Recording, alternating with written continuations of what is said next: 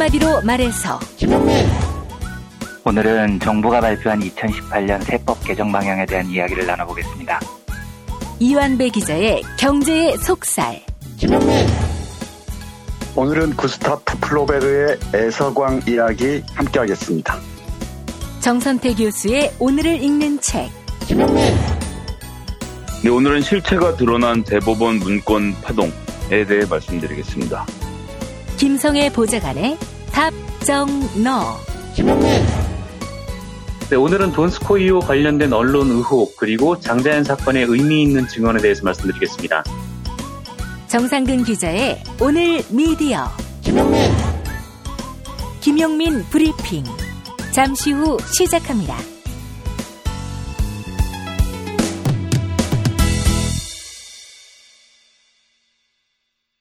청년은 연구자 김용민 동지께서는 무더운 여름을 견디기 위한 비상식량으로 바이오본 유기농 젤리를 추천하시었다.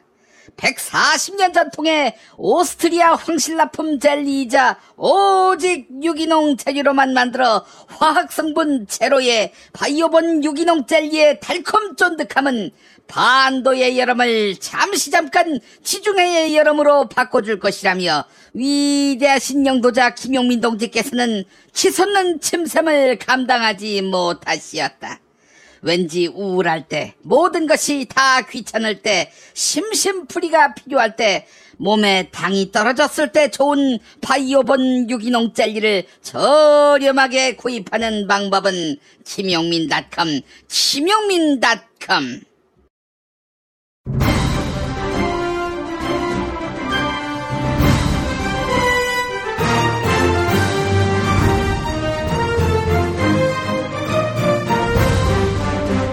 김용민 브리핑.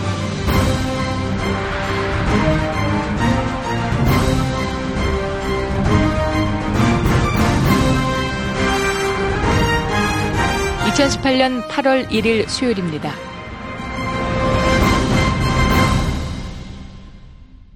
오늘과 내일 서울의 낮 기온은 39도로 예보돼 있는데요.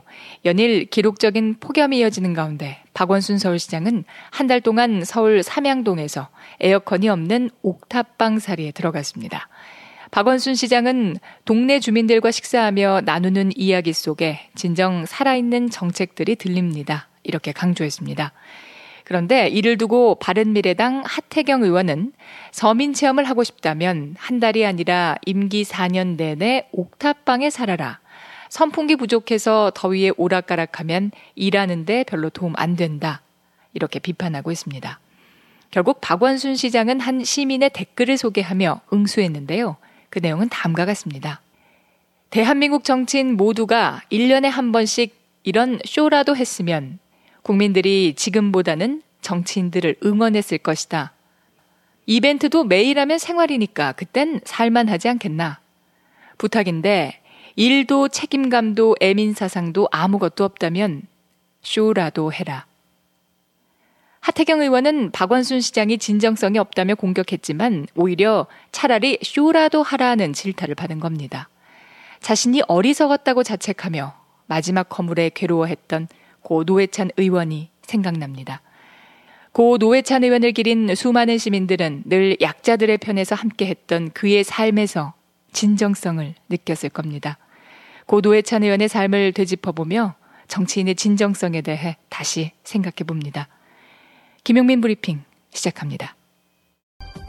이봐, 에너지 넘치던 자네가 요즘 왜 이렇게 시들시들해? 그러게, 언젠가부터 이렇게 고개 숙인 남자가 되어가네. 아이... 남자를 위한 보양식의 끝판왕이 나왔습니다. 지친 남자를 깨우는 놀라운 힘, 궁금한 남자. 여보, 궁금한 남자. 네이버에서 궁금한 남자를 검색하세요. 1833-6654. 우리가 살아온 우토로 마을에는 태평양 전쟁 당시 군 비행장 건설을 위해 강제 동원된 조선인들의 아픈 역사가 있습니다. 역사는 더 오래 기억하는 사람들의 것. 역사는 결국 함께 기억할 때 완성됩니다. 우토로 평화기념관 건립을 위해 당신의 참여가 필요합니다. 기억할게 우토로 캠페인. 아름다운 재단.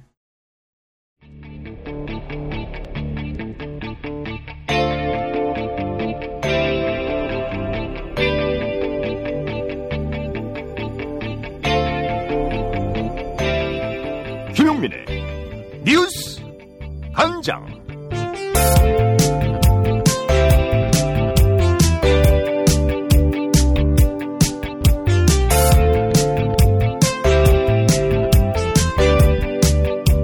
대법원이 사법농단 의혹과 관련한 법원행정처 문건 원문을 추가로 공개했습니다. 이번에 공개된 문건에는 법원행정처가 상고법원 입법을 위해 국회의원이나 청와대와 다각도로 접촉한 정황이 담겨 있습니다. 검찰이 강제 수사에 박차를 가해야 할 필요성이 더 커진 건데요. 하지만 검찰은 법원이 영장을 기각하고 수사에 협조하지 않고 있다, 이렇게 반발하고 있습니다. 사법부가 수사에 비협조적인 이유를 더불어민주당 박주민 의원이 짚어봤습니다. TBS 라디오 색다른 시선 김종배입니다에 출연한 박주민 더불어민주당 의원의 발언 들어보시죠.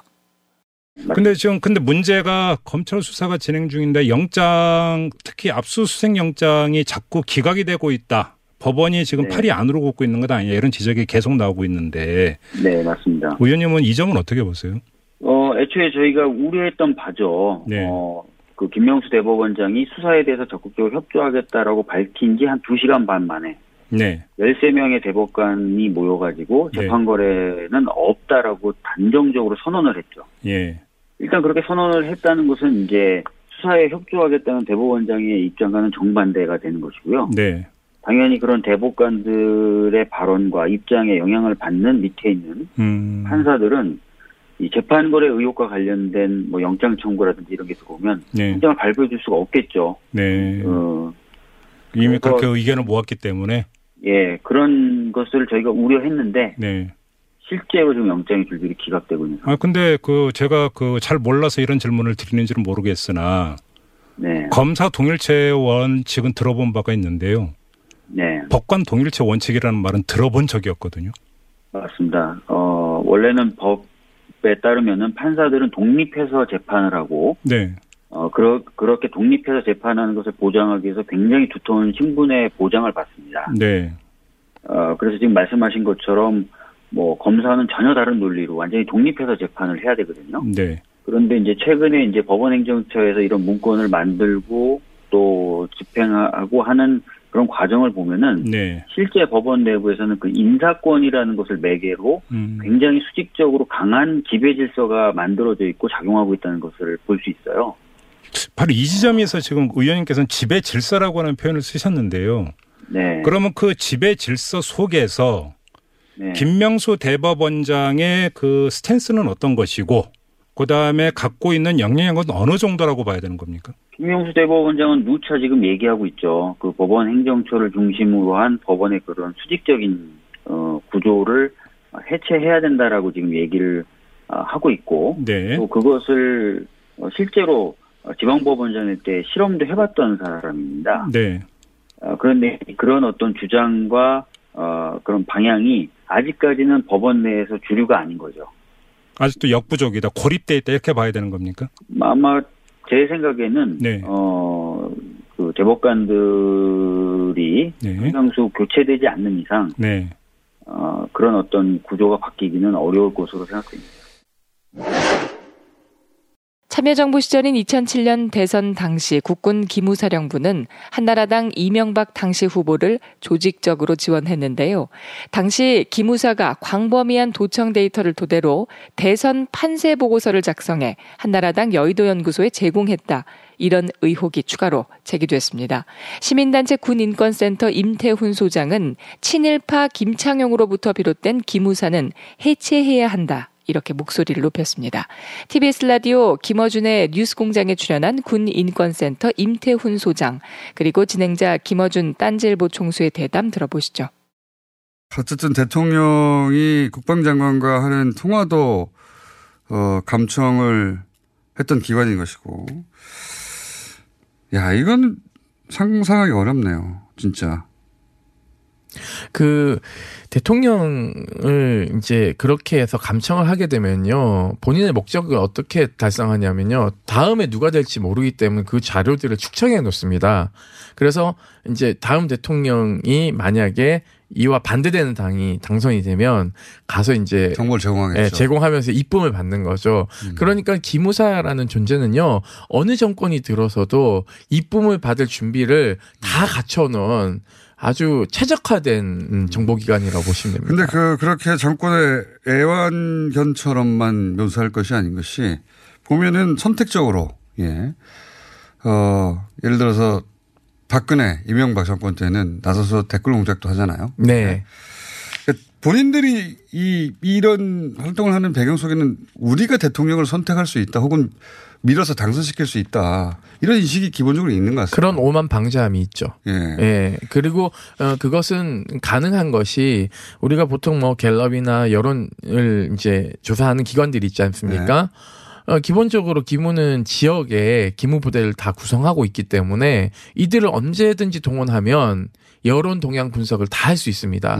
그렇기 때문에 더 갤럽보다 더 상세한 내밀한 것들도 모집단이 훨씬 크겠네요. 그렇죠. 예를 들면은 지역에 네. 표를 많이 가지고 있는 영향력이 있는 사람들을 이미 이전에 다 접촉을 하고 있기 때문에 그분들, 그리고 공무원들, 그리고 일반 민간인들도 다 접촉을 하면 여론조사를 자기들이 선관위에 신고하지 않고 돌리기도 하겠네요. 네, 그렇죠. 네, 판세 분석. 네, 그렇기 때문에 본인들은 이런 동향 분석을 통해서 실제 이 대선 17대 대선 전에 네. 여론 분석을 한 것을 여의도 연구소에 제공했다라는 것은 여의도 연구소에 예, 군이 다 아는 뭐 공공연한 사실입니다. 예.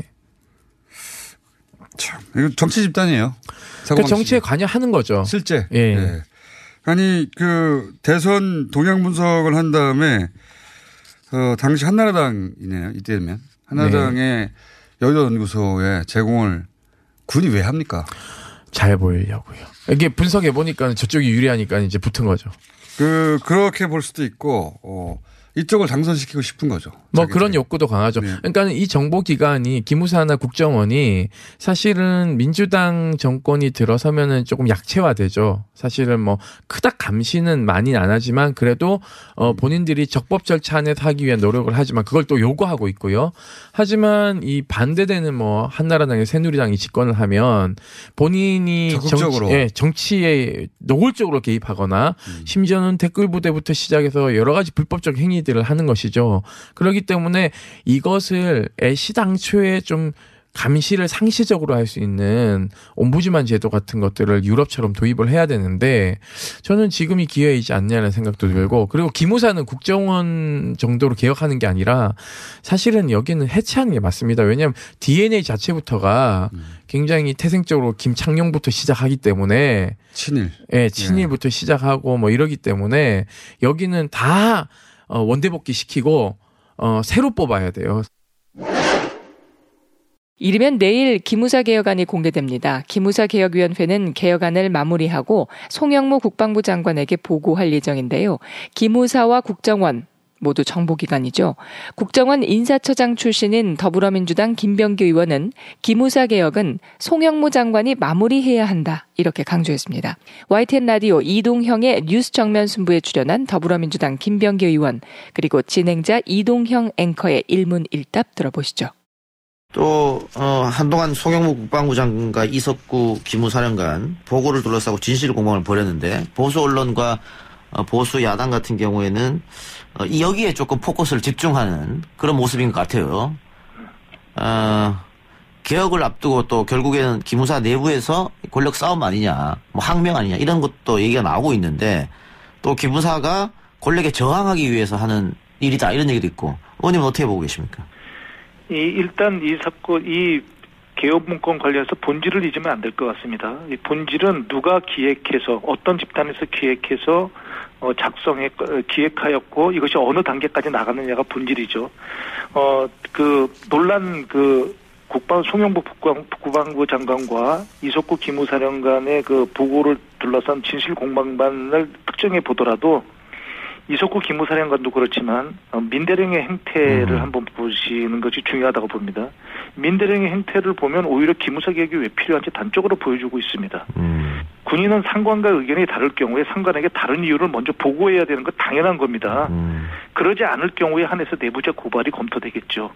그런데 그날 상황을 한번 보십시오.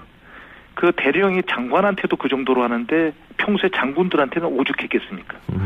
특히 민대령은 국방위가 끝난 후에 사전 승인 없이 복수의 언론과 인터뷰를 하고 있습니다. 예를 들어 국정원 간부가 언론과 인터뷰를 했다고 한번 생각해 봅시다. 그것만으로도 그분은 정보기관원으로서의 자격은 없는 거죠. 결국은 민대령도 기무사는 조직 보호를 위해서 나섰다.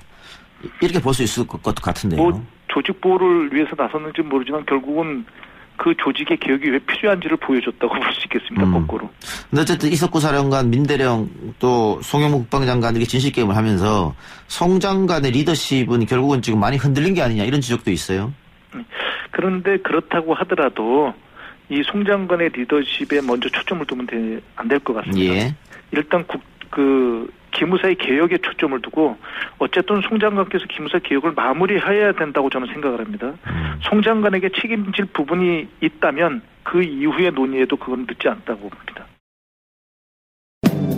진실은 반드시 밝혀진다고. 무엇이 진실입니까? 대통령이라고 하는 지위를 진실을 밝히지 않는 데에 역이용해서. 김보영 아나운서가 함께합니다. 아프니까 팩트다.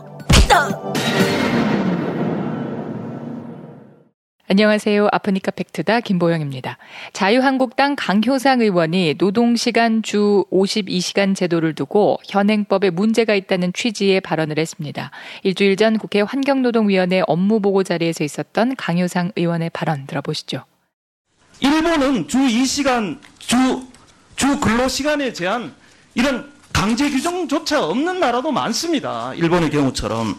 이런데 우리나라는 이렇게 과도하게 이렇게 처벌 조항을 둬서 범법자를 양산하고 있는데 강효상 의원은 기본적으로 최저임금 문제나 근로시간 문제는 자율적으로 결정해야 된다는 정신은 지켜져야 한다 이렇게 강조했습니다. 실제로 일본 회사는 야근이 많은 것으로 유명한데요. 일본의 현행 노동기준법에 따르면 노사가 합의해 특수 조건을 마련할 경우 상한 제한 없이 초과 근무가 가능합니다.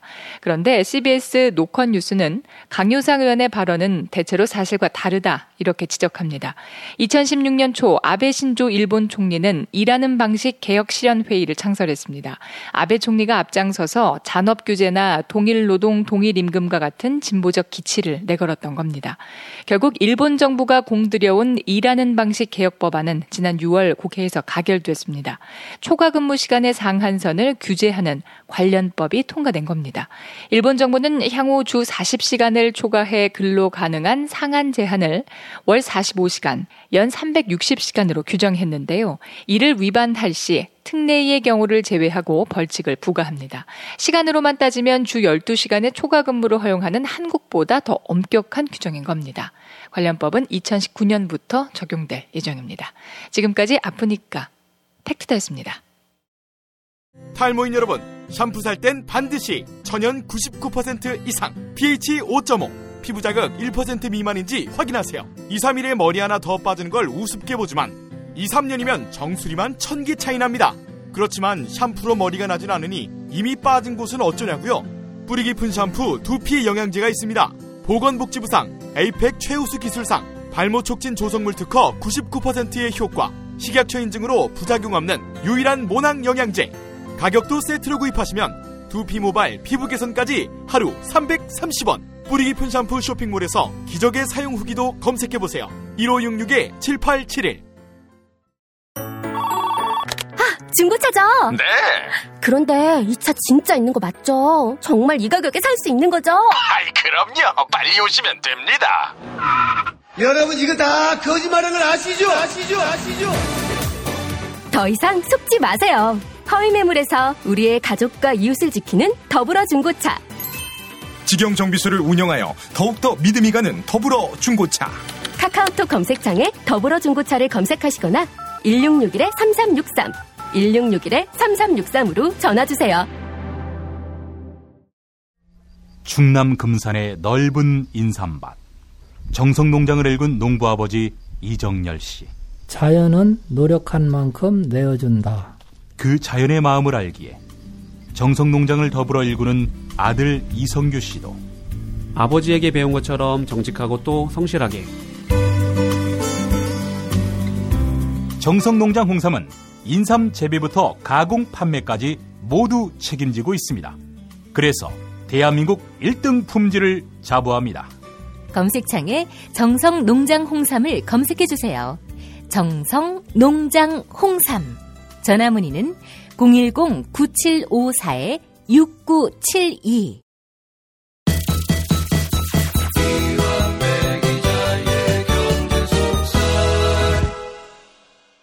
사십 대 남성 10,000원대, 10살이라면 5,000원대의 실손보험입니다. 40세 여성 기준 월 20,000원 치아보험도 있습니다. 다음에서 7,000원 운전자보험 카페를 검색하세요. 전화번호는 016-360-0689 또는 02-849-9730번입니다. 이완배 기자의 경제의 속살로 이어갑니다. 민중의 소리 이완배 기자님, 안녕하세요. 네, 안녕하십니까. 오늘은 어떤 이야기 해주실 건가요? 예, 오늘은 엊그저께 발표된 내용이죠. 정부가 발표한 2018년 세법 개정 방향에 대한 이야기를 나눠보겠습니다. 굉장히 논쟁적인 이슈를 정부가 던졌습니다. 제가 이 발표를 보고 한동안 입을 해 벌린 다음에 그 입을 다물지를 못했는데요. 어제자 브리핑에서도 김보영 아나운서님께서 소개해 주셨지만 잠깐 정리를 먼저 해보죠. 네. 우선 전제를 해야 될 건 이게 세법 개정안이라는 겁니다. 그 세법을 개정하는 건 제안은 정부가 하고요. 결론은 국회가 내리는 겁니다. 법을 개정하는 거니까요. 실제로 이날 발표된 건 올해 정기국회에 제출할 19개 세법 개정안을 정부가 정해서 제안을 한 셈이에요. 네. 이걸 전제로 틀어주셔야 많은 궁금증이 해소가 됩니다. 제안은 정부가 하지만 결정은 국회가 한다는 거죠. 언론들이 뽑은 제목을 보니까 서민 감세, 부자 증세, 이게 대세인 것 같습니다. 그리고 조금 더 자극적으로 제목을 뽑은 것은 정부 10년 만에 세금 줄인다, 이렇게 뽑힌 것도 있습니다. 근데 저는 이 두 제목 다 딱히 반대하지 않습니다. 뭐 잘못 뽑은 제목 같지가 않아요. 네. 정부 10년 만에 세금 줄인다라는 제목은 조금 자극적이긴 한데 그렇다고 이번 개정 방향의 취지와 어긋나는 것 같지 않습니다. 이번 정부의 세법 개정안 요지가 크게 두 가지인데요. 하나는 중산층 이하 저소득층으로부터 세금을 덜 걷겠다는 겁니다. 특히 중소기업 등등등에게 굉장히 많은 세금 감면 혜택을 줍니다. 이걸 서민 감세라고 부를 수 있느냐? 할 수 있을 것 같아요. 둘째는 부자 증세입니다. 이건 뭐 제가 따로 나중에 설명을 드리겠습니다만 종부세가 상당히 강화됐기 때문에 부자 증세도 맞는 겁니다. 그래서 서민 감세, 부자 증세다. 이건 기사 제목으로 나쁘지 않아 보입니다. 둘째로 정부 10년 만에 세금 줄인다. 이건 좀 쇼킹한 제목이죠. 저도 이 대목에서 상당히 오랫동안 입을 해 벌리고 있었는데 네. 모름지기 경제학에서 진보를 자처하는 사람들이면 정부가 나서서 복지정책도 적극적으로 시행해야 되고 시장에도 적극적으로 개입해야 되고 이런 철학을 갖고 있는 거예요. 그래서 이걸 위해서는 정부의 역할이 매우 강화돼야 됩니다. 그래서 진보 정부를 지향하는 경제학자들은 궁극적으로 세금 깎는 걸 좋아하지 않습니다. 감세라는 건, 세금을 깎는다는 건 주로 자유주의, 보수 정부의 몫이었던 거죠. 그 유명한 신자유주의의 대표 주제였던 레이건 대통령이나 영국의 대처 수상, 뭐 부시 대통령, 기타 등등 보수주의자들이라고 불릴 수 있는 정치인들은 전부 다 세금 깎아주자 주의자들이었습니다. 세금 깎고 정부의 역할을 더 줄이고 정부는 시장에서 손 떼자, 뭐 이런 취지였으니까요. 그런데 이번에 정부의 세법 개정안에 따르면 진짜로 10년 만에 세수 감소를 전제하고 있습니다. 서민 감세에 초점이 맞춰지긴 했지만 전체적으로 거치는 세금도 이명박 정부 시절이었던 2008년 이후에 10년 만에 줄어들어요. 이렇게 예측이 됩니다. 네. 그러면 굉장히 자극적이긴 하지만 정부 10년 만에 세금 줄인다. 이 제목은 맞는 말인 거죠. 예, 그리고 이 제목만 보면 문재인 정부 기조가 마치 이명박 정부 때처럼 세금 깎고 뭐 감세하고 시장에 개입 덜하고 이렇게 보일 소지가 있는 것도 사실인 것 같아요. 근데 제가 처음에는 이 발표 방안들을 쭉 읽어보다가 입을 해 벌리고 한참 놀라워한 게 진짜로 이런 방안을 정부가 들고 나올 거라고 상상도 못했습니다. 완전히 뒤통수를 한 대 맞은 느낌이더라고요. 차차 말씀드리겠지만 그 놀라움의 느낌을 다른 말로 대체해서 표현을 하면 와 이거 신박한데? 뭐 이런 느낌이었습니다. 야 이거 진짜 신선하다 이런 생각이 들었어요. 네. 일단 제가 이 방안이 쇼킹하게 신선했던 건 뭐 경제학적인 영역의 효과는 조금 뒤로 미루더라도요. 서민감세 제한 요건 정치의 영역에서는 매우 신선한 한 수가 될 가능성이 높습니다. 제가 아까 세법 개정안에 대해서 세법은 국회에서 통과가 되는 거라고 말씀드렸잖아요. 즉 야당이 어떻게 받아들이느냐가 굉장히 중요한 대목입니다. 근데 작년부터 정부가 법을 개정해야 하는 수많은 개혁적 법 개정안들을 국회에 쭉 올렸는데 지금 이게 야당 반대로 상당수가 계류가 돼 있죠. 정체가 돼 있습니다. 네. 그런데 이 상태에서 문재인 정부가 서민 감세 이 안을 국회에 툭 하고 던져버렸어요. 그러면 이걸 대하는 카운터파트들 보수야당 입장에서 생각을 한번 해보겠습니다. 완전히 한 방 맞은 거죠. 왜냐? 감세는 세금 줄여주자 이 주장은 원래 자기들 주장이었거든요. 자기들이 하자고 했었던 거예요. 네. 그리고 자기들이 세금 깎자고 줄기차게 수십 년 동안 주장해왔던 건데 갑자기 문재인 정부가 서민 감세하겠다 이걸 들고 나왔습니다. 야당이 이걸 어떻게 반대를 할까요? 제가 보기에는 반대할 명분이 없어요. 수십 년 동안 그게 자기들 주장이었으니까요. 물론 사실 보수야당의 꿈은 서민 감세엔 관심이 없죠. 중소기업 감세에는 관심이 없어요.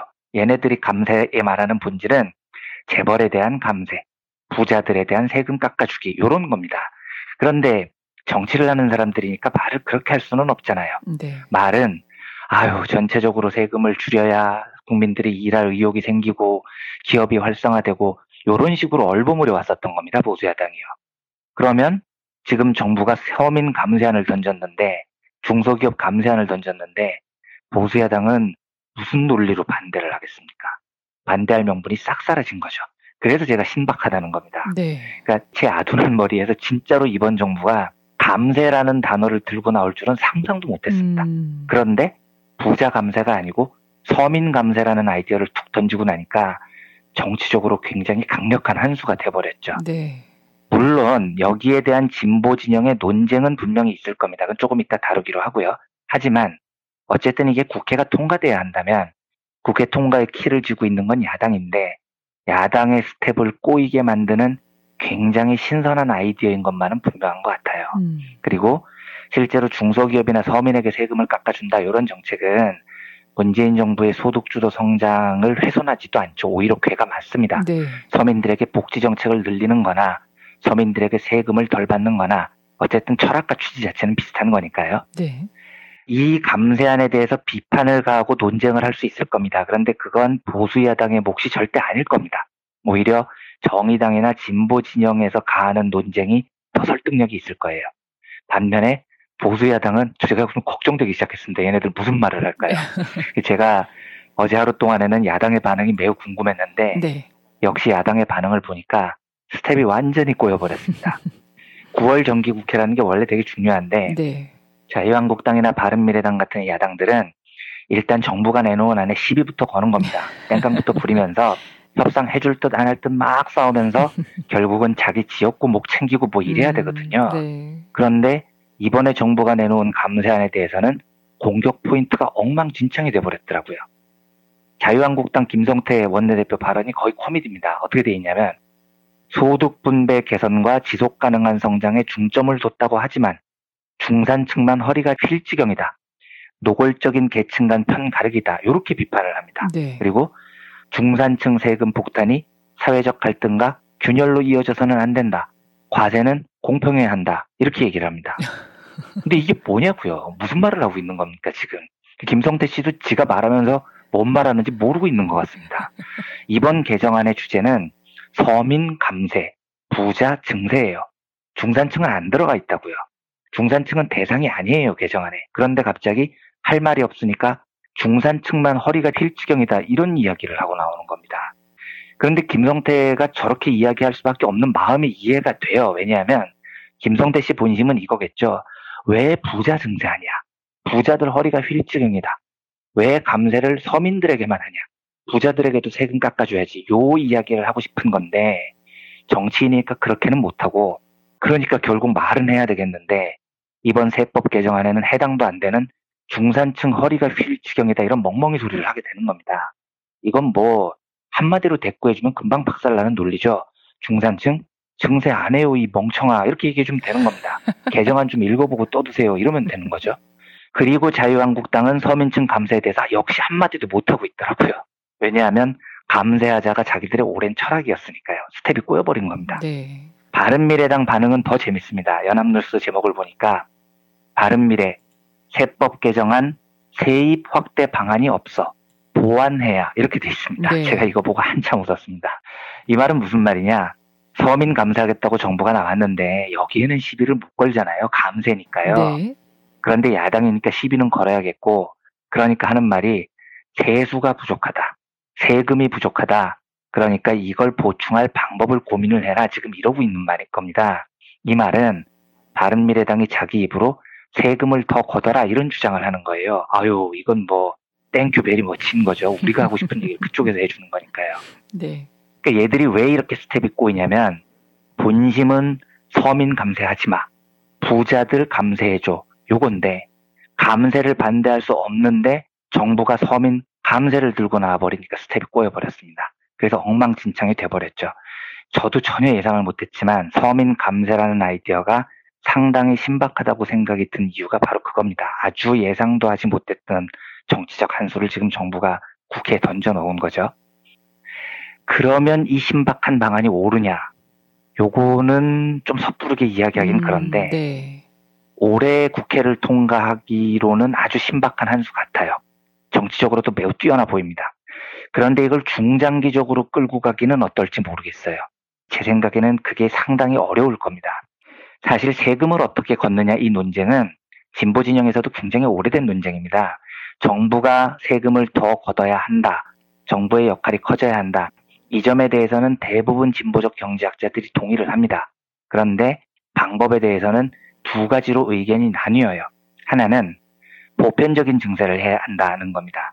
우리나라가 GDP에 비해서 조세 부담률이 OECD 평균보다 10%나 낮으니까 세금 더 걷어야 된다. 그러니까 복지국가로 가기 위해서는 증세는 피할 수 없는 길이고 이때 말하는 증세라는 건 부자들만 세금 더 걷는 게 아니고 중산층이나 서민들도 세금을 더 내야 된다. 대신 중산층이나 서민들에게 돌아가는 혜택을 더 크게 만들자. 이런 주장을 하는 거죠. 중부담, 고복지 이런 철학입니다. 네.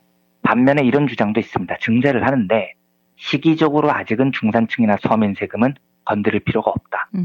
고소득층이나 재벌들 요쪽 세금부터 집중적으로 걷는 것만으로도 충분하다라는 주장도 있어요. 그러니까 요 두 의견의 충돌은 지금 몇 년째 이어지고 있는 아주 오래된 고전적인 진보 진영의 논쟁입니다. 네. 그래서 제 개인적으로 진보 진영에서도 이번 세법 개정안 보고 많이 놀랐을 겁니다. 우리는 지금 중산층 세금을 늘릴 적기냐 아니냐 이걸 논쟁하고 있는데 갑자기 정부가 서민 감세를 들고 나왔으니까요. 충격적이죠. 실제로 그래서 진보 진영 반응을 보면 특히 보편 증세를 지지하시는 분들이요. 더 강한 복지국가로 가기 위해서는 중산층이나 서민들도 세금을 더 걷어야 한다 이렇게 주장하시는 분들은 제 생각에 이번 개정안에 동의하시기가 많이 어려울 거예요. 반대로 사실 이번 개정안은 보수야당의 반대는 아까 말씀드렸듯이 아주 논리가 더럽게 허접할 수밖에 없을 거고요. 그래서 그만큼 보수야당만을 대상으로 한 제안으로 보면 이번에 내놓은 수는 상당히 기술자가 던진 한 수 같은 느낌이 듭니다. 누가 이 발상을 했는지는 모르겠지만 만약에 정부나 뭐 어떤 사람이 이 아이디어를 만들어내고 이걸 정부의 안으로 국회에 던질 생각을 했다면 이분은 일단 정치적으로 진짜 감각이 뛰어나신 거예요. 네. 국회에서 사사건건 정부나 청와대의 방안에 대해서 반대하던 야당의 허를 완전히 찔러버렸으니까요. 그러면서 소득주도 성장이라는 근본 철학은 훼손하지 않았으니까요. 뭐 바른미래당, 자유한국당 완전히 다 스텝이 꼬여버렸으니까요. 하지만 말씀드렸듯이 이 신박한 아이디어가 올해 조금 더 가면 만약에 더 가면 내년까지 정도는 몰라도요. 1, 2년 정도는 해볼 만한데 이게 중장기적으로 국가적 트렌드가 될 수는 없을 것 같다는 생각이 들어요. 왜냐하면 궁극적으로 우리가 꿈꾸는 세상이 복지국가다라는 데 동의한다면 서민 감세는 복지국가의 대안이 될 수는 없습니다. 서민 감세의 한계가 금방 옵니다. 왜냐하면 서민들은 애초에 아무리 감세를 해줘도 소득이 크게 늘어날 정도로 세금을 많이 내고 있지 않기 때문입니다. 그러니까 더 줄일 수 없는 시점이 와요, 세금을요. 그리고 지금 우리나라의 복지 수준을 보면 북유럽 국가들, 복지 강국들에 비해서 많이 부족하죠.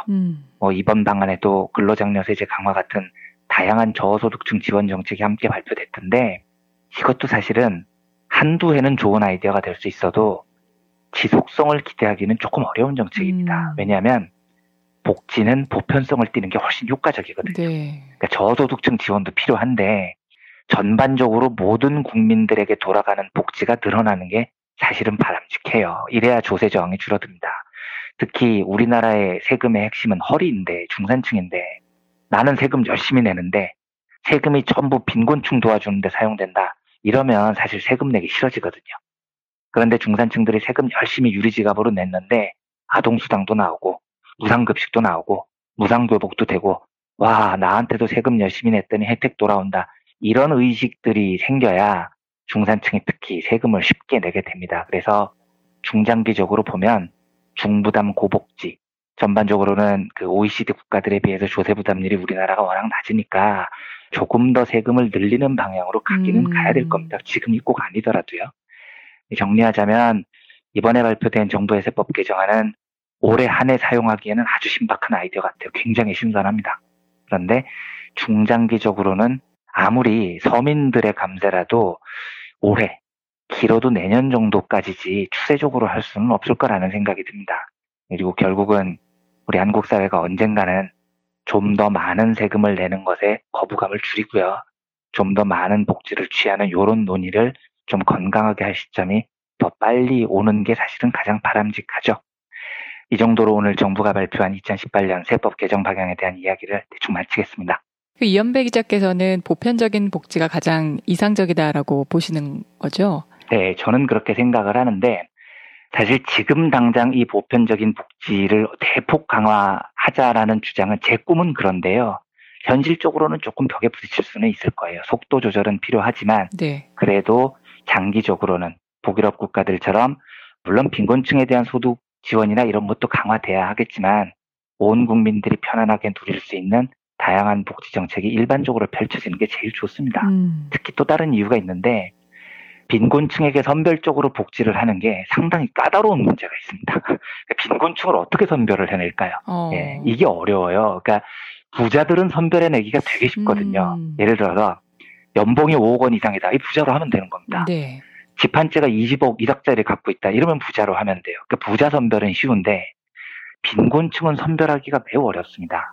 연봉이 1,200만 원 이하면 가난한 사람이라고 규정할 수 있을까요? 근데 아버지가 이재용이면은요, 어려워지잖아요. 그렇죠. 네. 뭐 자기 집이 없는 사람은 무조건 가난한 사람이라고 할 수 있을까요? 연봉이 5억 원일 수 있잖아요. 금융소득이 막 30억씩 되는 사람도 있을 수 있고요. 네, 네. 그래서 가난한 사람을 선별해내는 게 굉장히 어려운 점이 있고, 부자는 선별해내기 쉬운 점이 있고, 그리고 낙인 효과라는 게 있습니다. 가난한 사람에게 복지를 주기 위해서는 네가 가난함을 입증해야 되는 문제가 있는 겁니다. 네. 내가 가서 내가 얼마나 가난한 사람인데 그래야 복지를 받는데, 근데 이게 정말 사람을 힘들게 하고 비참하게 만드는 거거든요. 그래서 물론 지금 이제 시급한 빈곤층에 대한 복지 정책들이 많이 활성화돼야 되겠지만 좀 장기적으로 볼 때는 보편적인 복지가 대세화가 되는 게 저는 바람직하다고 보는 쪽입니다. 네, 지금 이완배 기자께서 말씀하신 이번 그 2018 세법 개정안에 대한 사설들을 좀 살펴보니까 정말 말씀하신 대로 대부분의 언론사에서, 그러니까 진보와 보수 가릴 것 없이 비판적인 기사들을 좀 많이 쏟아내기는 했네요. 이게 한겨레 같은 경우에도 공평과세와 조세정이 기대에 못 미쳤다, 이런 사설이 있고, 뭐 다른 신문 같은 경우에도 뭐 그런 내용들이 많이 있네요. 세수는 줄고 복지는 늘고. 네, 그러니까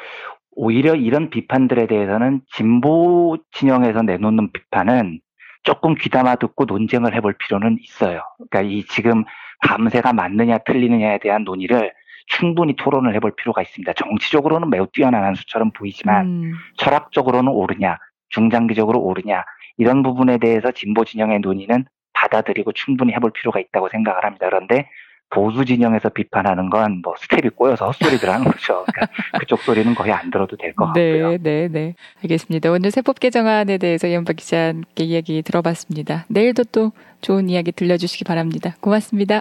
네, 내일 뵙겠습니다. 감사합니다. 부모님의 생신 또는 기념일에 아주 특별한 선물을 준비하고 계십니까? 부모님의 소중한 일생을 되돌아볼 수 있는 기억의 책을 선물해보세요. 부모님의 어린 시절부터 젊은 시절 그리고 노년에 이르기까지 그 누구보다 치열하게 살아온 삶의 여정을 한눈에 모아볼 수 있도록 최고 100장까지 들어가는 사진첩과 더불어 기자들이 직접 인터뷰를 통해 작성하는 생애사까지 더해져 오직 부모님만을 주인공으로 하는 세상에 다시 없을 고품격 기억의 책을 10년 노하우로 특별 제작해드립니다. 200페이지 분량 12권에 2부까지 함께 드리는 구성으로 440만 원에 모십니다. 한평생 가족을 위해 자녀를 위해 헌신해 오신 부모님, 아주 오래 기억에 남을 뜻깊은 선물 지금 신청해 보시죠. 평범한 사람들의 아주 특별한 기록, 기억의 책 만민보. 문의전화 1877-1419 1877-1419 민중의 소리.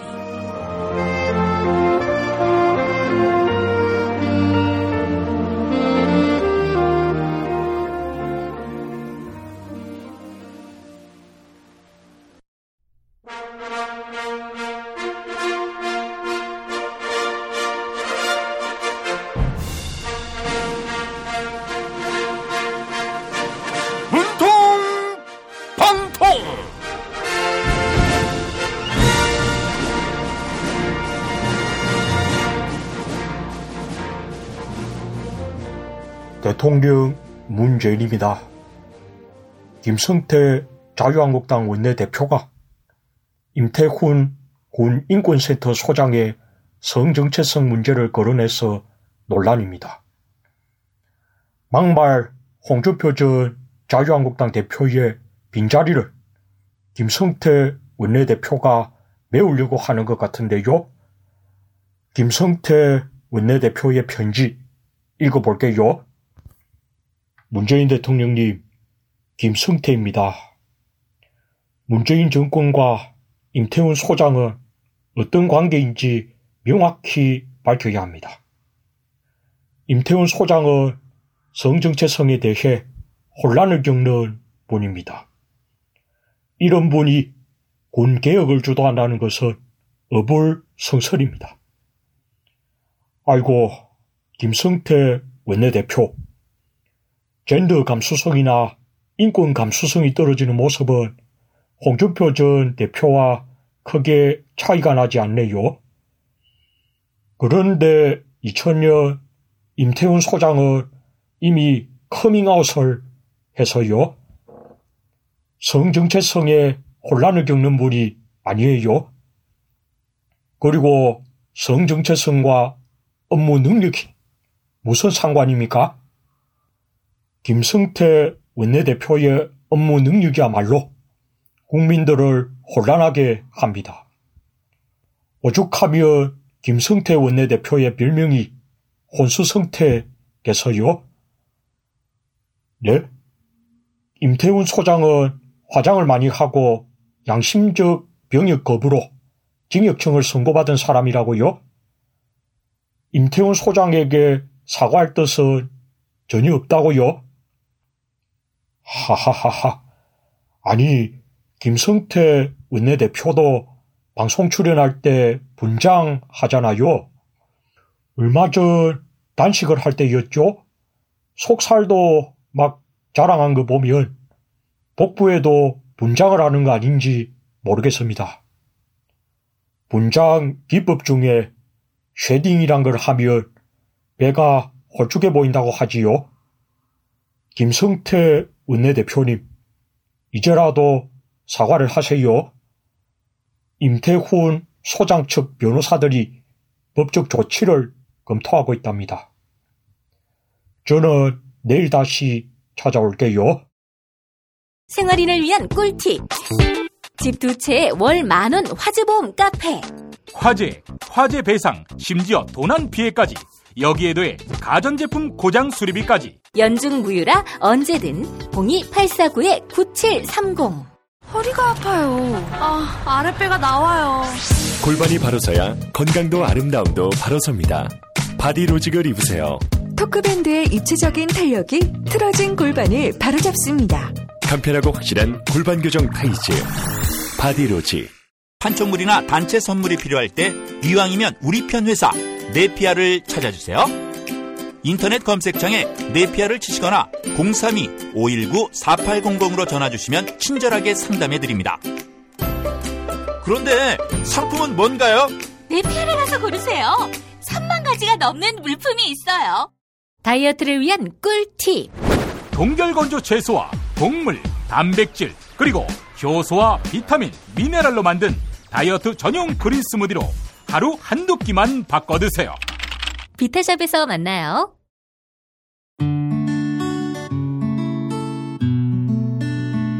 당신과 내가 좋은 나라에서 그 정의로운 나라 그곳에 산다면 난 그냥 좋아서 웃기만 할 거예요. 당신의 뉴스 보좌관 김용민 브리핑. 대한민국 뉴스 브리핑의 선두주자 김용민 브리핑. 계속해서 김보영 아나운서가 오늘의 날씨를 전해드립니다. 날씨를 전해드리겠습니다. 오늘은 기상관측일에 111년 만에 최악의 폭염이 찾아올 전망입니다. 아침 예상 기온은 서울 28도, 인천 27도, 광주 26도, 부산 26도입니다.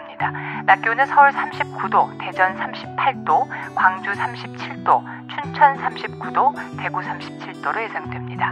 또한 한밤의 최저기온도 초열대야 기준인 30도 육박하겠습니다. 최악의 폭염은 내일까지 이틀 동안 절정에 달하겠습니다. 여기는 대한민국 브리핑 1번지 김용민 브리핑입니다.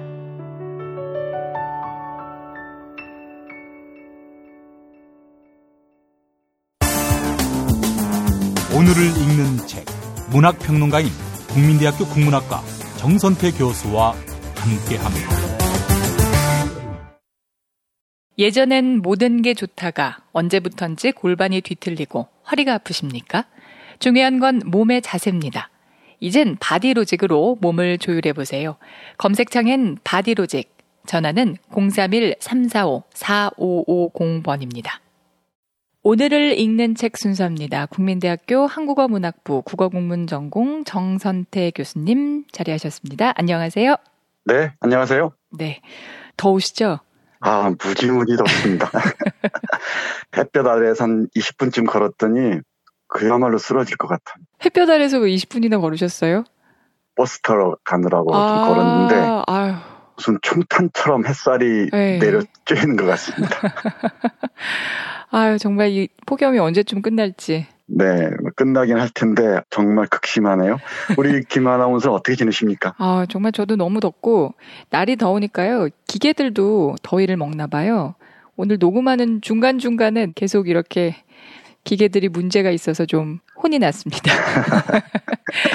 네, 오늘 어떤 책 소개해 주시나요?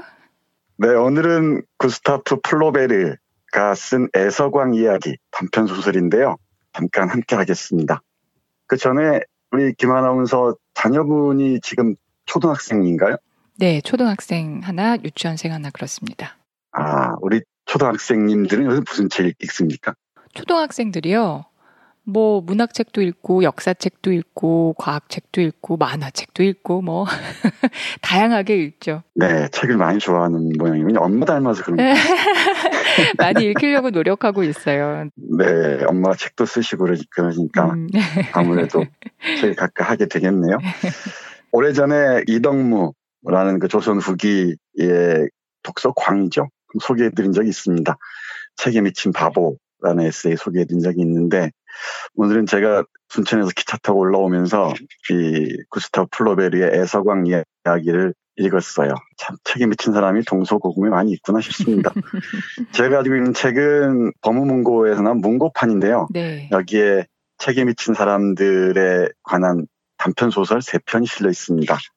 시지스몬의 유산, 그리고 플로베르의 애서광 이야기, 그리고 보이지 않는 수집품, 그 3편의 작품이 실려 있는데, 그 중에서 우리 구스타프 플로베르의 애서광 이야기 잠깐 여러분과 함께 하겠습니다. 구스타브 플로베르는 마담 보바리로 워낙 유명한 작가죠. 프랑스의 대표적인 작가 중에 한 사람인데 플로베르가 15살 때 쓴 책이라고 합니다. 근데 이 책을 좋아하는 사람들을 여러 가지 이름으로 부릅니다.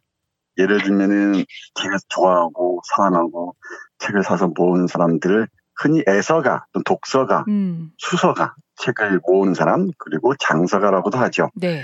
좀 정도가 심하면 책벌레, 서충이라고 합니다. 그리고 서치라고도 하죠. 책 바보란 뜻입니다. 그리고 서광, 책에 미친 사람이란 뜻이고요. 서음이라는 말도 있다고 하네요. 이 음자가 음탕한 음자인데 책과 사랑에 빠진 사람을 얘기하는 것 같습니다. 네. 그리고 서선이라고 해서 신선 선자를 씁니다. 책과 함께 논의는 신선, 이렇게 설명할 수 있을 것 같습니다. 이런 사람들 주위에 종종 있습니다. 생활을 돌보지 않고 책 모으기에 연연이 없는 사람들 많이 있죠. 아무리 무거워도 책만 보면 정신이 없어서 그걸 다 짊어지고 응원하는 사람들도 없지 않습니다. 그런데 이런 더위를 피하는 여러 가지 방법이 있겠지만은 제가 좀 돌아다녀 보니까 역시나 책을 읽는 게 제일 좋은 피서법인 것 같습니다. 맞아요. 네, 맞습니다. 맞습니다. 그리고 책이 여러 가지 용도가 있습니다. 용도랄까요? 효능이랄까요? 제가 농담삼아 종종 말씀드리는데 책은 좀 값이 비싼 벽지이기도 합니다. 고급스러운 벽지죠. 그리고 여름에 이 냉방 효과도 있는 것 같아요. 제습 효과도 있는 것 같고, 네. 그리고 악취도 빨아들이는 힘도 있는 것 같고요. 그리고 겨울이면은 난방 효과도 있는 것 같고, 여러 가지 책의 효과가 있는데 그 중에 더위를 피할 때도 이 책만한 게 있을까 싶습니다. 네. 우리 플로베르의 이 애서광 이야기를 읽으면서 그 생각을 했어요. 15살 때 쓴 소설이라고 보기에는 어려울 정도로 참 깔끔하게 잘 썼습니다. 네. 배경은 스페인의 바르셀로나입니다. 여기에 갸코모라는 헌책방 주인이 있습니다. 이 헌책방 주인의 그 생김새를 보면 이렇습니다. 그는 나이가 아직 30 전후밖에 안 되었지만 완전히 기력을 잃어 마치 노인 같았다. 키가 작은 편이 아닌데도 허리가 구부러져 있고 머리칼도 새하얗다. 양손은 단단하고 억세 보이지만 마르고 주름투성이다. 옷차림마저 초라한 행색이라 완전히 영락한 불쌍한 모습이다. 그는 손재주가 없고 서툴러서 무슨 일에나 곤혹감을 느끼는 것처럼 보였다. 얼굴빛은 새파랗게 핏기가 없어서 슬퍼 보였고 더구나 못생겼으며 무감각해 보이기까지 했다. 이런 사람입니다. 이런 사람인데 이 갸코모라는 사람이 책만 보면 어쩔 줄 모릅니다. 책이 눈길에 가는 순간을 이렇게 묘사하고 있네요. 눈이 반짝이고 생기가 돌며 다리는 바쁘게 뛰어다녔다. 불안과 번민, 슬픔과 초조함 등의 소용돌이가 그의 가슴을 쥐어뜯는 듯하고 뭐라고 형언하기 어려운 표정이 그 괴이한 얼굴에 뚜렷이 드러난다. 네, 남 얘기 같지 않습니다. 그리고 좋은 책을 보고서는 이렇다고 합니다. 그가 숨을 헐떡거리며 경매장에서 돌아올 때면 스스로를 위로하듯이 비장의 책을 꺼내어 바라봤다. 마치 수전노가 재물을, 아버지가 귀여운 딸을, 그리고 임금이 그의 왕관을 사랑하는 것처럼 그는 그의 책을 애환했다. 네, 이렇게 얘기합니다. 이 책 때문에 뭐 여러 가지 일화들이 참 많은데요. 네. 금방 떠오르는 게 리영희 선생 계시잖아요. 네, 네. 리영희 선생이 책을 그렇게 좋아했답니다. 그러니까 돈이 많았을 리가 없죠. 그러니까 네. 만화님 몰래 책을 사드리곤 했나 봐요. 책부러미를 사들고 오면은 만화님한테 혼날까 봐 문 앞에 두고 만화님 잠든 사이에 몰래 책을 들여와서 밤새 뒤적거렸다는 얘기가 있어요. 네. 이건 역시 남 얘기 같지 않습니다. 네. 근데 왜 이런지 모르겠어요. 이게 다른 건 절제를 잘 하는 편인데 책만 보면 정신을 못 차리겠습니다. 네. 이것도 병이죠. 플로베르의 애서광 이야기의 그 주인공 갸코모도 그런 사람입니다. 마치 걸신들인 것처럼 소비하고 그의 몸을 소모하게 만들었다고 얘기를 합니다. 네, 네. 얼마나 책을 사랑했는지 잠깐 보겠습니다. 밤중에 이웃 사람들은 그의 가게 창문에서 등불이 깜빡거리며 가까워졌다가 멀어지고 올라갔다 내려갔다 하고 때로는 갑자기 꺼지는 것을 흔히 볼 수 있었다. 그때 방문을 똑똑 두드리는 소리가 들린다면 갸코모가 바람이 꺼뜨린 등불의 불씨를 얻으러 온 것이다. 밤새 자신의 그 헌책방에서 책을 뒤져보는 거죠. 네네. 책 등만 봐도 행복해지고 그런 것 같습니다. 돔도 보겠습니다. 우리 김용필 책을 안 좋아하니까 이런 얘기를 못해요. 좋아하시는 우리 김 아나운서니까 이런 얘기를 하는 겁니다. 조금 보겠습니다. 네. 이처럼 뜨거운 등불이 켜진 밤을 갸코모는 흔히 책들 속에서 지새곤 했다. 그는 하도 기뻐서 어찌할 바를 모르며 책들이 저장되어 있는 방을 돌아다녔고 환희로 충만하여 서재의 갤러리를 뛰어다녔다. 그리고는 갑자기 멈춰섰다. 흐트러진 머리에 격앙된 눈에서는 불꽃이 튀며 따스하고 촉촉이 젖은 두 손은 책꽂이의 여기저기를 만지면서 부들부들 떨었다. 그는 한 권의 책을 손에 들고 훌훌 책장을 넘겼다. 종이의 느낌과 가장자리의 금빛 절단면, 표지, 활자, 잉크, 마지막 내집말의 배치 등을 대충 살펴본 후 그 일이 끝나면 책을 꽂아둘 곳을 바꾸어 높은 책꽂이에 옮겨놓고 몇 시간이나 그 표제와 형태를 바라보며 시간이 가는 것도 몰랐다. 네, 이렇습니다. 와, 이쯤이면 뭐 거의 중증인데요. 네, 중증이죠. 네. 네, 뭐 광기에 가깝다고 얘기할 수 있을 것 같은데 책 좋아하는 사람들은 조금씩은 이 갸코모의 광기를 나눠 갖고 있지 않은가 싶기도 해요. 네. 조금만 더 볼게요. 다음에 그는 필사본이 놓여있는 곳으로 간다. 그것은 모두 그의 비장본들로 그중 가장 오래되고 가장 빈번히 사용해 손때가 묻은 한 권을 집어든다. 최초의 사랑과 최대의 행복감을 느끼게 했던 그 양피지본을 바라보고 신성하고 엄숙한 티끌의 냄새를 마음껏 맡았다. 그의 콧구멍은 기쁨과 자부심으로 충만해지고 그 입술에는 미소마저 떠올랐다. 오, 이제 그는 행복의 클라이막스에 놓여있다. 이 남자에게는 그 내용이 윤리적이든 아니든 문학적 가치가 있든 없든 그러한 점은 전혀 상관이 없다. 그에게는 서적 더미 속에 있을 때가 행복의 절정인 것이다. 네, 이렇습니다. 네. 우리 블루베리의 애서광 이야기를 읽으면서 참 이런저런 생각을 했습니다. 제가 살아온 과정도 책과 함께 했다고 해도 과언이 아닌데 물론 잃어버린 것도 많고요. 얻은 것도 물론 많이 있겠죠. 근데 미안한 건 뭐 주위에 있는 사람들입니다. 만나는 대신에 책하고 빠져 있으니까 자폐아라는 소리도 많이 듣고 했습니다. 그리고 제 가족 중에 어떤 분은 집도 없는 사람이 책만 지고 다니면 어떡하냐고 지청구를 종종 하시곤 했었죠. 네, 네. 근데 이 책을 모으다 보면은 참 이른바 처리할 때가 있잖아요. 누굴 주든지 버리거나 해야 되는데 그 애도의 과정이 참 힘겹습니다. 잘 못 버리시는군요. 네, 잘 못 버립니다. 예, 요즘 저는 대원생 제자들에게 책을 주고 하는데 네. 그러고도 못 버릴 때가 많아요. 그 책 한 권 한 권에 다 사연들이 있어서 버리기가 참 쉽지가 않습니다. 근데 이것도 버리는 연습도 해야 할 텐데 잘 안 돼요. 이 갸코모의 책사랑이 남 얘기 같지 않아서 오늘 여러분께 소개해드렸는데 네. 스포일이 있을 것 같아서 말씀을 안 드리는데 결국 미친 상태로 빠져듭니다. 과유불급이라고 했던가요? 지나치면 문제가 있죠. 그럼에도 저는 갸코모를 옹호하고 싶어요.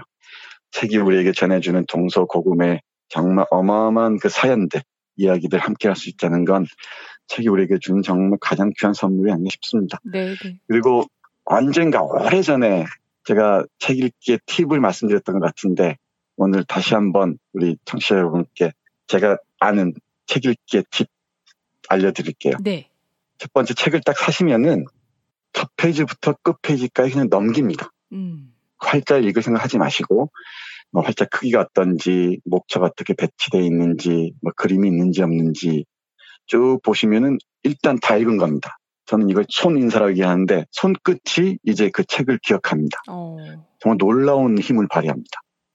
그리고 두 번째 단계는 첫 번째 단계에서 이 책은 내가 읽을 것인가 읽지 않아도 될 것인가를 판단하게 되겠죠. 네. 그 단계를 넘어서 필요가 있겠구나 싶으면은 두 번째 단계로 넘어갑니다. 그건 한 페이지의 첫 줄만 읽습니다.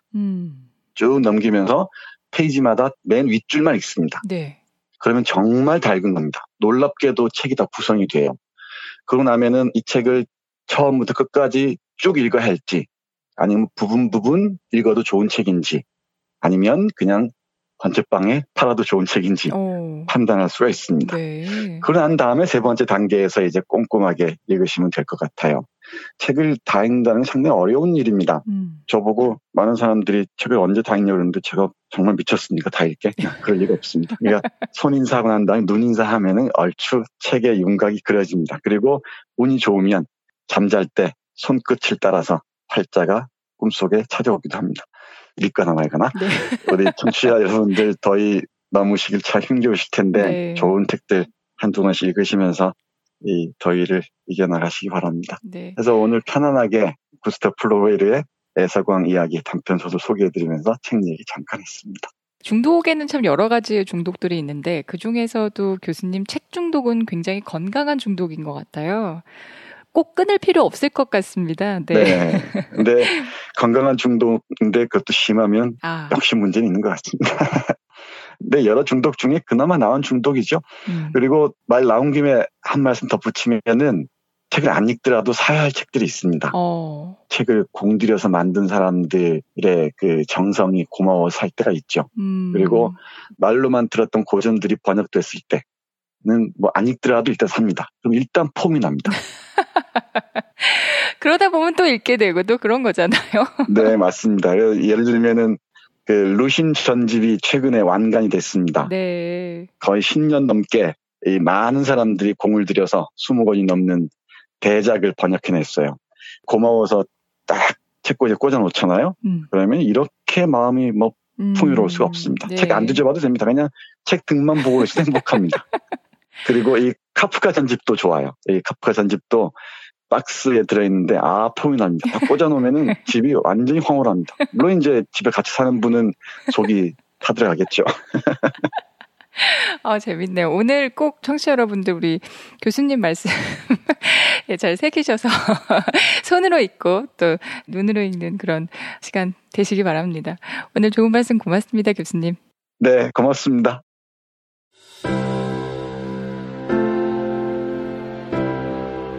이전에 상상할 수도 없었던 새로운 국면이 조선 대지의 지축을 움직이고 있습니다. 이 민족의 역사가 제 궤도에 올라서서 달리게 시작한다고 하는 느낌이군요. 문익환이 가르쳤고 도울이 배웠던 학교, 한신대학교 신학대학원. 꿈을 현실로 살아간 선구자를 양성하는 한신신학은 촛불혁명과 한반도 종전선언 이후의 세상을 준비하고 있습니다. 한신신학을 통해 세계의 신학을 깊이 연구하고 더 나아가 시대의 예언자의 길을 걷고자 하는 모든 분들을 환영합니다. 이 새 시대는 문익환 씨의 힘으로 열리는 것이 아니라 바로 여기 모인 여러분들의 힘으로 열리는 거예요. 한신대학교 신학대학원 홈페이지나 02-2125-0108로 문의하실 수 있습니다.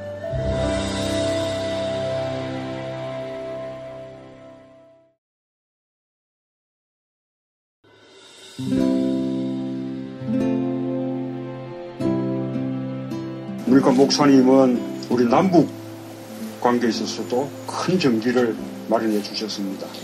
늦봄 문익환 목사 탄생 100주년. 민주화와 통일운동을 위해 11년 4개월간 옥고를 마다하지 않은 행동하는 양심. 오늘 우리가 누리고 있는 이 민주주의 또 문익환 목사님 덕분이 아주 큽니다. 그가 24년 동안 살았던 서울 강북구 인수봉로 통일의 집이 6월 1일 문익환 통일의 집 박물관으로 거듭납니다. 사람들이 이렇게 항상 북적북적 이렇게 했던 공간이라 아버지한테만 아니라 우리 모두들한테 굉장히 큰 의미가 있는 통일의 역사를 기억하며 통일의 길을 모색하는 문익환 통일의 집 박물관 기념사업 추진위원으로 함께해 주시겠습니까? 이건 단지 어떤 유가족들의 유산이 아니라 우리 시대가 가지고 있는 유산이기 때문에 자세한 안내는 포털 사이트에서 문익환 통일의 집을 입력해 주세요.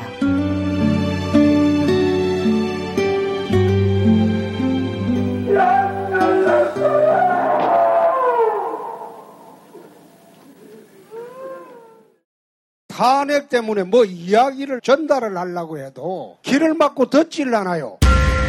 해족 수준으로 쪼그라든 한국 보수. 회생의 길은 과연 있을까?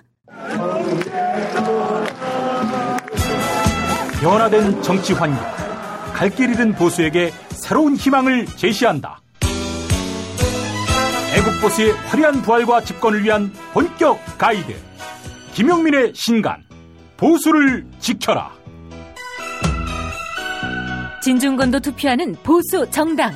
광주에서도 일당이 될 수 있는 보수 정당.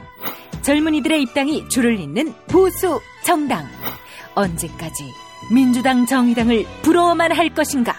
부러우면 진다니까? 자유한국당 당원 김용민이 쓴 보수를 지켜라. 이김에서 나왔습니다. 클로징 사연 당첨자 소개해드립니다. 당첨자는 도시리님입니다. 게시판에 이메일 적어주세요. 도서출판 메디치 미디어에서 펴낸 신간 강원국의 글쓰기를 보내드립니다. 베스트셀러 대통령의 글쓰기를 펴낸 강원국 작가는 고 김대중 전 대통령 그리고 고 노무현 대통령의 연설 비서관을 지낸 인물로 유명하죠. 강원국 작가의 글쓰기 인생 28년의 모든 비법을 총망라한 강원국의 글쓰기 많은 관심 부탁드립니다. 아울러 제 강연 소식도 전해드립니다. 예스24 주최 자녀교육부문 베스트셀러 저자 방학 특강. 제가 첫 번째 강연을 맡았는데요. 강연 주제는 읽기 쓰기 말하기로 우리 아이의 평생 공부 습관 잡기입니다. 오는 8월 7일 화요일 오후 2시 합정동 디어라이프에서 특강이 진행됩니다. 예스24 홈페이지에서 이번 주 금요일까지 댓글로 강연 신청해 주신 분들께 무료로 참여하실 수 있는 기회 드립니다. 많은 참여 부탁드립니다. 미디어 오늘 정민경 기자가 쓴 김성태의 발언이 잘못된 5가지 이유, 이런 제목의 기사 일부 소개해드립니다. 김성태 자유한국당 원내대표는 군인권센터 임태훈 소장이라는 분은 성 정체성에 대해서 혼란을 겪고 있는 자다. 그런 자가 군 개혁을 주도한다는 점은 어불성설이다. 이렇게 말했습니다. 첫째, 우선 공개 자리에서 당사자의 동의 없이 개인정보를 누설한 것부터 잘못이다. 둘째, 게다가 이 개인정보도 잘못됐다. 이미 임태훈 소장은 2000년 공개 커밍아웃을 했다. 이미 자신의 성 정체성을 확립한 이를 모욕하는 발언이다. 세 번째 문제점은 공적 사안을 다루면서 그것과 관련 없는 개인 특성을 연계시킨 점이다. 명백한 차별이다. 네 번째로 김성태 원내대표는 발언이 끝난 이후 백브리핑에서 기자들이 해당 발언이 부적절하다는 지적을 했는데도 끝내 문제의식을 느끼지 못했다. 특히 김성태 원내대표는 임태훈 소장이 양심적 병역 거부를 한 것도 비난했다. 여기에 김성태 원내대표 발언의 5번째 문제가 있다. 이는 성소수자 차별에 더해 양심적 병역 거부자들도 차별했다. 이미 헌법재판소는 대체 복무 없는 병역법 조항에 헌법 불합치를 내렸다. 이 점을 기자들이 지적했는데도 김성태 원내대표는 같은 말을 반복했다. 여기까지입니다. 김용민 브리핑 2부도 많은 애청 바랍니다.